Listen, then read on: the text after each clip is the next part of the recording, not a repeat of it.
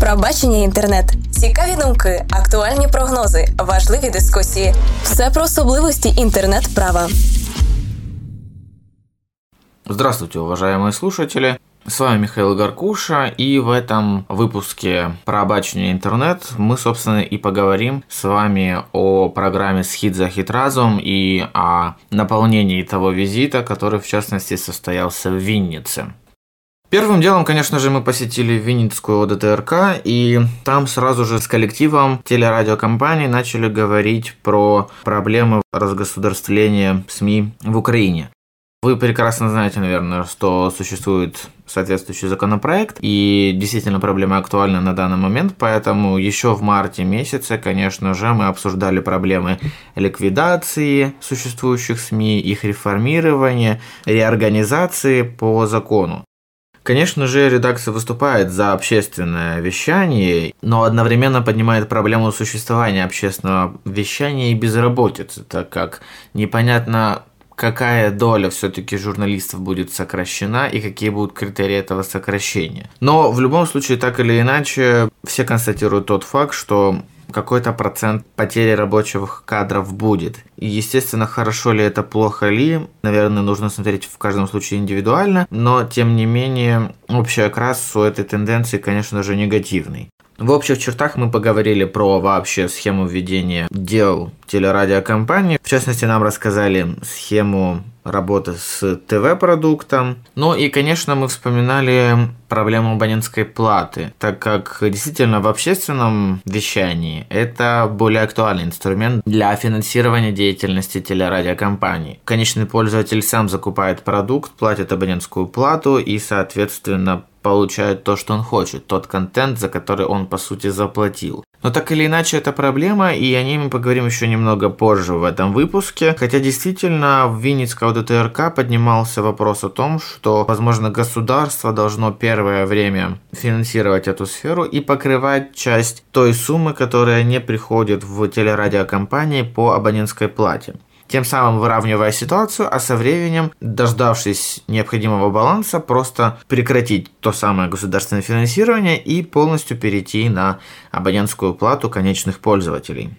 Следующей организацией, которую мы посетили в рамках визита, был Винницкий пресс-клуб. Из самого актуального, о чем говорили в Винницком пресс-клубе, это, конечно же, определение статуса журналиста и необходимость внедрения своего рода теста на законные и морально-этические нормы контента и прочих материалов. Да и, собственно, понимался сам вопрос, кто такой журналист, потому как действительно а на данный момент очень сложно сказать, существует ли какая-то дефиниция. Да, она существует, но можем ли мы не руководствоваться, потому как журналист это человек, который получил образование соответствующее, или журналист это просто человек, который имеет удостоверение журналиста. Кто такой журналист? И тут сразу же поднимается вопрос верификации информации. То есть мы можем доверять блогерам, мы можем доверять журналистам, но почему статус журналиста превыше всего, да, с точки зрения и каких-то прав и обязательств, и распространения информации, и почему у блогера статус ниже, да, ну, во всяком случае, в законодательном поле. Хотя в то же время опять же поднимается вопрос про ответственность, да, за те же самые законные морально-этические нормы. Какая должна быть ответственность у журналистов, если они ошиблись в каком-то материале, какая ответственность может быть у блогеров. Ну и вообще, конечно, тема оценочных суждений и прочего очень увлекательная, но сейчас не об этом. Также в Винницком пресс-клубе говорили про контент-проблему, в частности, в контексте тематики АТО, потому как а, действительно в определенных регионах, во всяком случае по состоянию на март месяц, аудитория уже была не удовлетворена тем, что постоянно присутствует в телеэфире материал про АТО, и это довольно дискуссионная проблема, потому как, с одной стороны, провайдеры просто не могут не освещать тех событий, которые происходят, но с другой стороны, реально наблюдается уже некая усталость конечного потребителя в контексте этой тематики. Я сейчас не выражаю какого-то своего мнения на этот счет, но просто констатирую факт, что такая проблема поднималась и обсуждалась. Из этого выходит также вопрос, необходимо ли дифференцировать контент. И эту проблему обсуждали, также эта проблема существует на данный момент, и она актуальна. В принципе, в большинство в этом материале я больше, наверное, все-таки скажу про существующие проблемы, нежели про их решение, но так или иначе решение можно найти только в обществе. Только в обществе мы можем найти ответ на те или иные вопросы и ни в коем случае не говорить, что это должно решаться так, а это должно решаться этак. И тут действительно важно получить тот самый фидбэк, который необходимо получить. Конечно, на данный момент также констатировали и то, что заметен общий подъем патриотических веяний, но все же журналисты вспоминают и о том, что нужно писать все-таки и про бытовое. Если это какие-то региональные СМИ, то, конечно же, это какие-то дни рождения, проблемы ЖКХ и прочее. То есть от этой сферы мы никуда не уходим, и она тоже существует в нашей жизни, поэтому действительно баланс тематик э, стоящий вопрос, над которым нужно хорошенько подумать. Конечно же, в рамках нашего визита актуальна была и тема политической рекламы, ну и вообще финансирование газет. Кстати, за финансирование газет также само обозначили, что газеты отходят уже от продажи и больше переходят к подписке.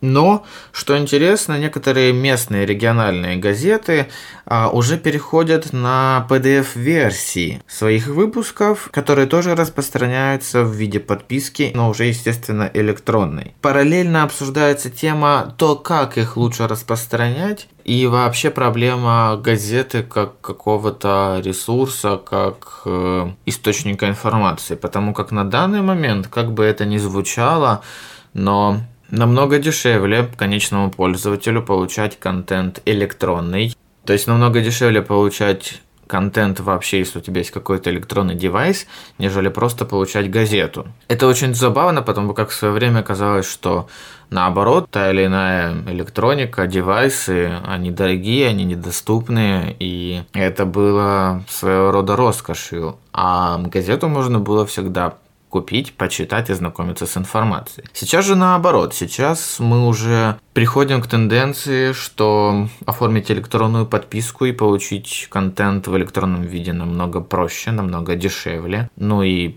преимущественно электронная подписка обгоняет бумажный носитель по всем параметрам, по быстроте, по качеству, по стоимости такого метода. В то время как газета становится, цитирую, элитным видом чтива. Тут, конечно же, можно говорить, начиная от стоимости бумаги и заканчивая другими моментами с точки зрения продажи, распространения и прочих нюансов. И тут я хотел бы вернуться все-таки к вопросу распространения PDF-версии газеты, потому как в рамках этой встречи я в основном слышал о рассылке обычные рассылки PDF-версий через электронную почту. Да, были редакции, которые просто публикуют свои PDF-версии на своем же сайте. Про это мы тоже немного дальше поговорим, но изначально участники учебного визита говорили как раз про распространение PDF-версии через электронную почту, через рассылку. Не знаю, насколько это правильно. Возможно, на первых стадиях развития СМИ это и есть тот самый необходимый вариант потому как не составляет особого труда в организации этого процесса, но как немного заинтернетизированному человеку мне было сложно представить, как можно распространять бесплатно свой контент. Это же ваш контент, вы его пишете, вы над ним стараетесь, трудитесь, вкладываете в него душу в конце концов. Ну, я искренне в это верю. Хотелось бы в это верить. И просто так распространять PDF-версию электронной почтой, тем самым самостоятельно давать повод для дальнейшего нелегального распространения этих самых PDF-версий, платных PDF-версий, у меня, честно признаться, ну вот что-то не сходилось. Можно брать плату за контент, можно его распространять, но при этом надо как-то контролировать распространение. Мы сейчас все прекрасно видим, что происходит с музыкой, с фильмами на пост-СНГшном пространстве. Но, видимо, все-таки такая модель проще и эффективнее для местных и региональных СМИ. Хотя в моем прекрасном видении, конечно же, должна быть электронная подписка при доступе исключительно с сайта, при скрытом контенте на этом сайте и при всяческих инструментах блокирования копирования и дальнейшего распространения этого контента. Конечно же, это немного технически сложнее, но это очень даже возможно.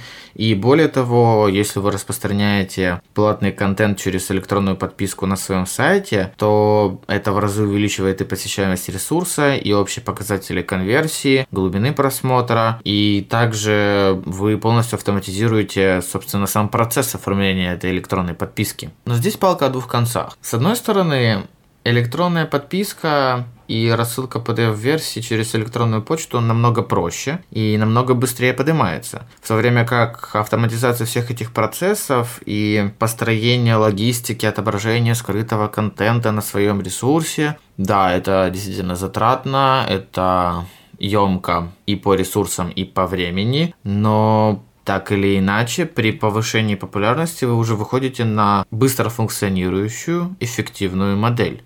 И тут, конечно, вопрос о том, что необходимо в начале. Выстроить все тщательно, обработано, аккуратно, продуманно и при этом иметь маленькую аудиторию?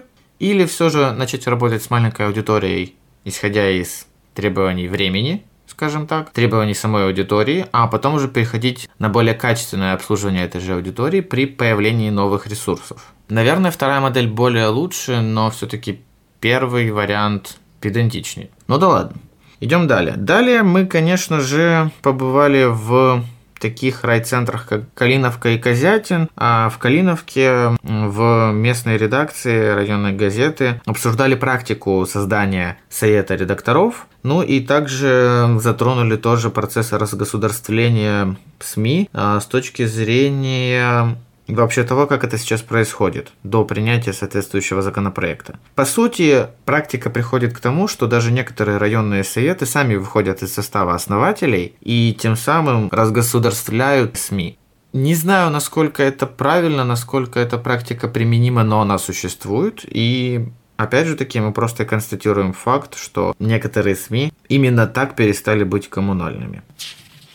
Идем далее. Далее мы были в Козятине. Там знакомились с редакцией РИА Козятин. В частности, довольно-таки интересный опыт, потому как э, действительно газета занимается общественными советами, у нее есть свои координационные советы. Очень классно построена система с точки зрения всяких бабушкиных советов, молодежных советов. И газета сама занимается организацией мероприятий, сама является ньюзмейкером по многим информационным поводам.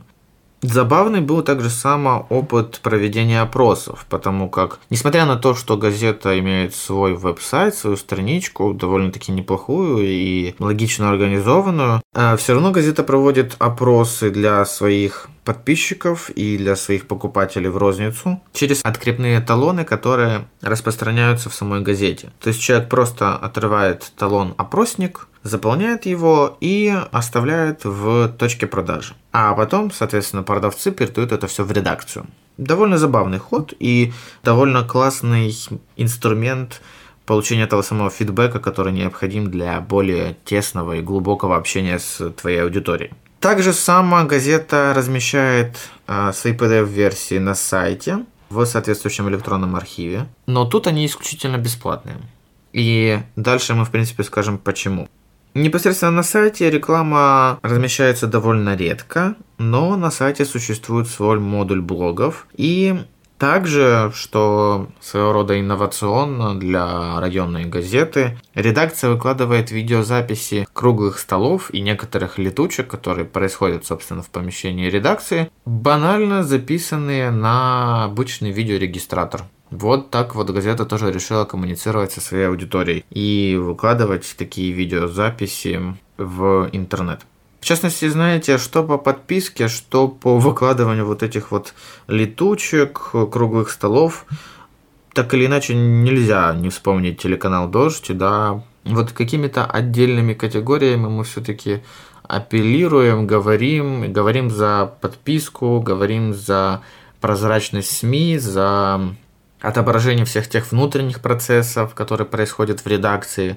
И действительно это очень классно и очень необходимо, и на это есть запрос аудитории. И то, как pardon, people have it, мы действительно можем увидеть на примере такого проекта, как телеканал «Дождь». Потому как это действительно подписка, это действительно прозрачность, это действительно достаточно много проектов внутренних, которые освещают, собственно, деятельность того самого телеканала. Это шикарные проекты «Большая перемена», «2042», то есть канал максимально заинтересован в том, чтобы набирать новые кадры, ресурсы, но при этом они делают из этого шоу, и это довольно-таки интересно. А сейчас по моим тезисам переходим к редакции РИА Винница и ихнему порталу 20 минут.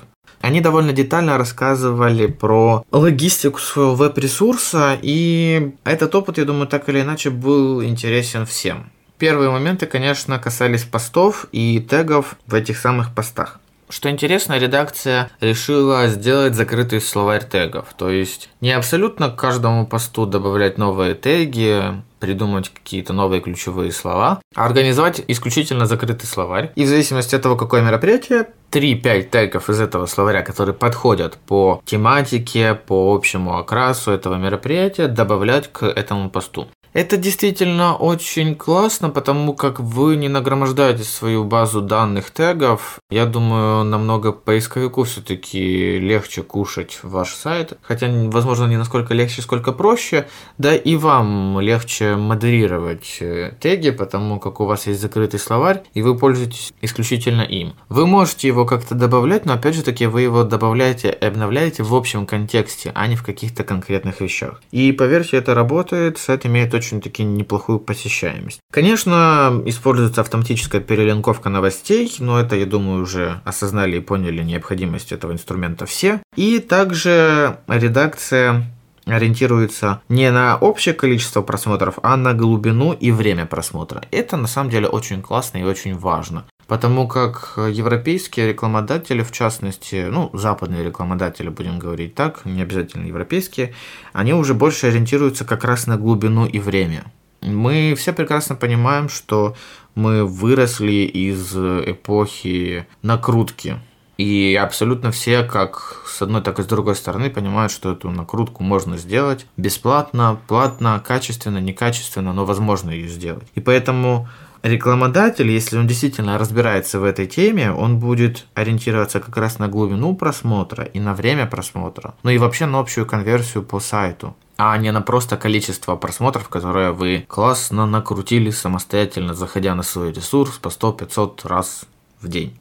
Модуль блогов. Тоже немаловажный момент. А когда пользователь регистрируется в модуле блогов данной редакции, он автоматически дает соглашение о том, что сайт публикует только правдивые материалы и обязуется выполнять эту норму. Немаловажный факт, если регистрация происходит через социальные сети, премодерация отсутствует, потому как есть, ну, во всяком случае, псевдоним так точно автора. И в целом, конечно же, подписанные статьи не удаляются. Но премодерация существует, и она существует, если неизвестно имя автора. Но это понятно. В этом случае уже, по сути, если материал какой-то спорный, если он нарушает чьи-то права, порочит честь достоинства, может оказаться какой-либо клеветой, то такой материал может удалиться по первому же звонку обсуждаемой личности или компании. Хотя некоторые ситуации решаются правом на ответ. И просто в блоге редакция сама дописывает комментарии от лица героя материала.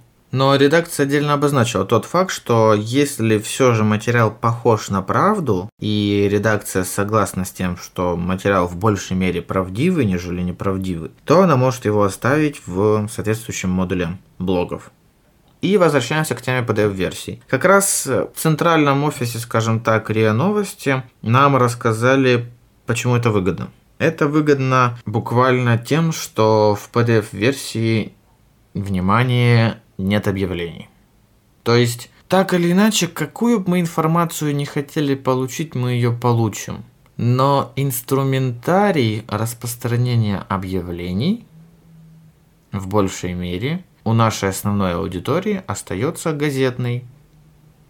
Да, мы можем говорить про всяческие порталы, которые уже занимают эту нишу в интернет и вытесняют тем самым газеты, но факт остается фактом. Все же газеты до сих пор в том числе покупаются из-за блока объявлений. Следующим визит был в редакцию 33 канала. 33 канал – это газета, Винницкая областная газета. Интересные моменты в этом визите были касаемо общественных советов, которые принимают информацию и тем самым собирают ее для будущих материалов этой же самой газеты, и также предоставляют юридическую помощь всем обратившимся. Газета сама проводит школу молодого журналиста, что немаловажно, для дальнейшего отбора журналистов в свою редакцию. Но это уже тот же самый опыт «Дождя». В частности, в рамках этой беседы с коллегами обсуждали правые моменты регистрации СМИ, пришли к выводу, что, учитывая всевозможные реалии, повороты событий и прочее, а все-таки выгоднее регистрировать СМИ и надежнее регистрировать СМИ, больше даже надежнее, наверное, от гражданской организации. Тем самым вы одновременно можете представлять и гражданскую позицию, и освещать ее. Ни в коем случае не подумайте о каком-то манипулировании общественной мыслью с точки зрения гражданской деятельности, но все равно такой тандем более лучший и более эффективнее, нежели регистрировать СМИ как-то иначе. Следующая была встреча соблюдения журналистских стандартов. Забавный тезис, но эксперты, которые поведали нам эту интереснейшую, я думаю, тему, обозначили, что самые бедные СМИ, если можно так сказать, извините, если кого обидел, больше всего придерживаются стандартов. И это, я думаю, понятно по многим причинам. В частности, обсуждали проблему той самой политической рекламы. В принципе, еженедельные новости за месяц могут выдавать приблизительно 53% джинсы приводились такие данные. Отслеживалась тенденция отсутствия баланса в новостей, то есть э, из новостей пропали эксперты, которые могут э, дать комментарий к тому или иному тезису, мысли. Говорили о том, что необходимо придерживаться своего рода баланса в тематиках. Необходимо также обозначать, что взять, допустим, тот или иной комментарий у вас не удалось, а не просто осветить материал и дать возможность конечному потребителю подумать о том, что вы осветили его как-то однонаправленно. И также обязательно ссылаться на источник, желательно поименно. Конечно, говорили о том, что факт остается фактом, а комментарий является оценочным суждением, и очень важно не переходить за грань тех самых оценочных суждений. Но и необходимо также часто задумываться о том, что ваш материал может дать читателю. Это самый главный, пожалуй, вопрос.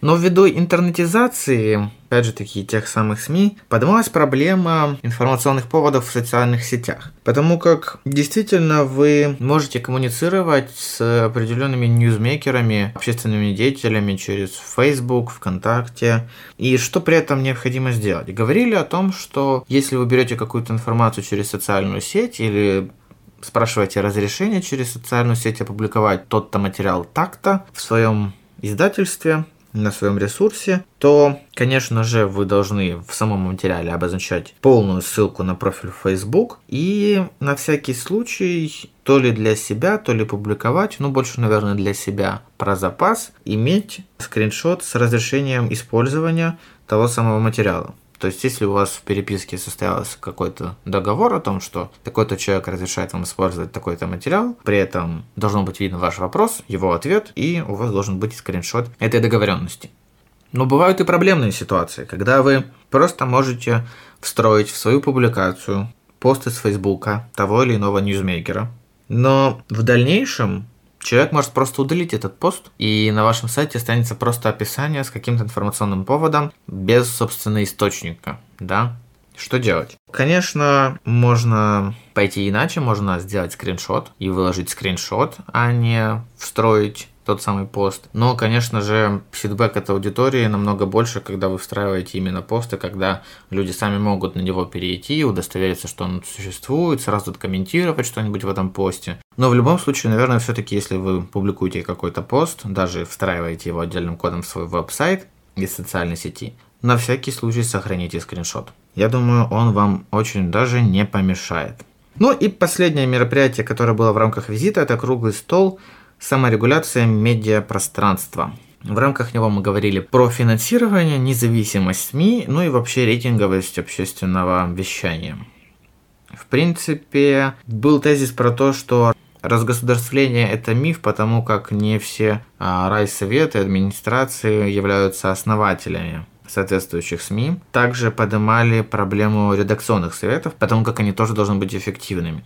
Но, видимо, на это спрос тоже существует и проблема тоже существует. И также обозначалось, что проблема предоплаты в сфере телерадио тоже очень актуальна, потому как люди должны знать, за что они платят, ту самую абонентскую плату за контент. Но так или иначе, а, на данный момент предоплата и абонентская подписка более реальна для рейтинговых каналов. И тут мы получаем некий замкнутый круг, когда определенные каналы просто не смогут сразу получить необходимый рейтинг и будут в начале своего развития, но при этом будут уже на системе абонентской подписки и не смогут получить того самого необходимого финансирования для повышения своего рейтинга. Немаловажный вопрос, и как из этого замкнутого круга выходить, необходимо придумывать уже сейчас.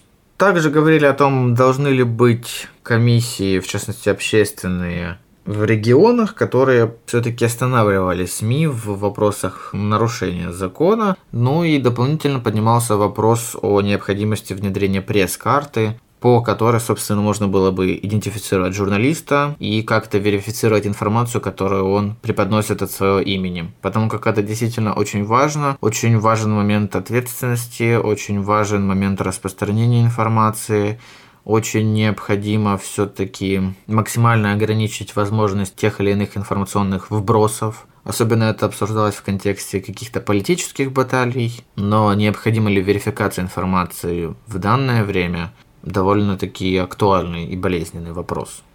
Что ж, я думаю, на этом все. Вот так коротко можно было поведать про учебный визит в рамках программы «Схит за хит разум» в Виннице. Возможно, я недостаточно затронул интернет-вопросы, интернет-правовые вопросы с точки зрения распространения той или иной информации, но обязательно при необходимости мы, конечно же, с удовольствием детализируем тот или иной блог. Благодарю за внимание. Услышимся в следующих выпусках. Правове бачення інтернет. Долучайтеся до нашої спільноти на ilo.net.ua. Приєднуйтесь до нас в соціальних мережах. Правбачення інтернет. Формуємо український інтернет-правовий простір разом.